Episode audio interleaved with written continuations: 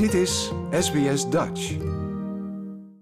Een rechtbank in Nederland heeft drie mensen schuldig bevonden aan het neerhalen van vlucht MH17 van Malaysia Airlines, waarbij alle 298 inzittenden om het leven kwamen.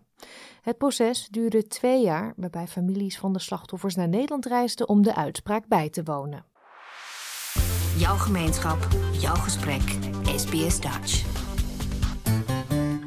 Uitspraak markeert het einde van een zoektocht naar gerechtigheid en de waarheid over wie verantwoordelijk was voor de vernietiging van MH17 toen deze in 2014 boven Oost-Oekraïne vloog. Twee Russische staatsburgers en een Oekraïense separatist werden schuldig bevonden aan de moord op de 298 passagiers van de vlucht.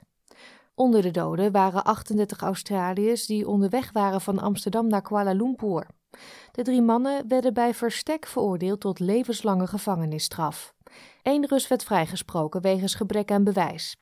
In het vonnis zei rechter Hendrik Steenhuis dat het tijdens het proces gepresenteerde bewijsmateriaal aantoonde dat het vliegtuig was neergehaald door een luchtafweerraket afgevuurd door pro-Russische strijders. Samengevat, achter de rechtbank de bewezen verklaarde feiten zo ernstig en de gevolgen daarvan zo groot dat zij van oordeel is dat in dit geval alleen de zwaarst mogelijke gevangenisstraf een passende bestraffing vormt ter vergelding van wat de verdachten hebben gedaan. En waarmee zoveel leed is toegebracht aan zoveel slachtoffers en nabestaanden. De rechtbank realiseert zich dat oplegging van deze straf dat leed niet kan wegnemen. Maar spreekt de hoop uit dat het feit dat nu, precies acht jaar en vier maanden na de ramp, duidelijkheid wordt verschaft over de schuldvraag, dat dat enige verlichting kan bieden aan nabestaanden. Aanklagers en de verdachten hebben twee weken de tijd om in hoger beroep te gaan. Meer dan de helft van de slachtoffers was Nederlander. Buiten de rechtbank reageerden veel nabestaanden opgelucht. Ria van der Steen was een van die nabestaanden. Zij verloor haar ouders bij de aanslag. It was very quiet. It was really everybody was very quiet and we looked at each other because I thought everybody's gonna jump up and gonna say, uh, "Oh yes," but it stays very quiet. So I thought, didn't I understand it right? so it, um, it was very good. Everybody was relieved. De Australiër Paul Gard reisde af naar Nederland om de uitspraak te kunnen horen.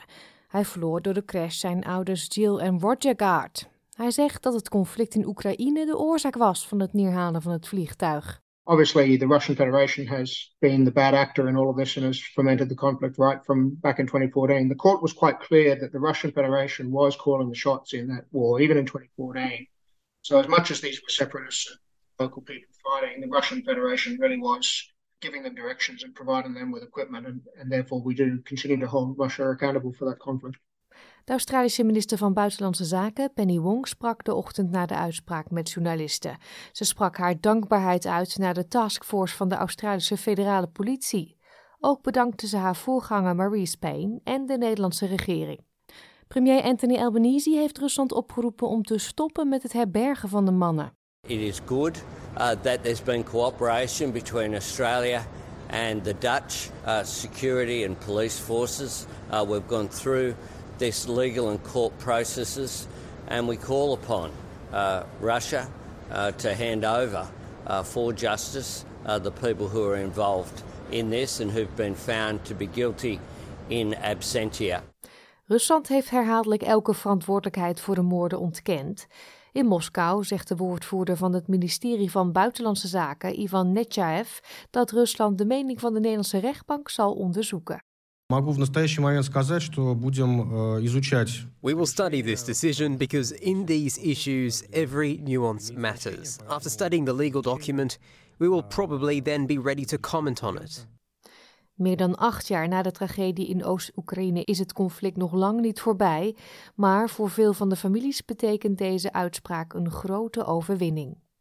Dit verhaal werd geproduceerd door Ties Okyuzi voor SBS Nieuws en is vertaald door SBS Dutch. Like, deel, geef je reactie. Volg SBS Dutch op Facebook.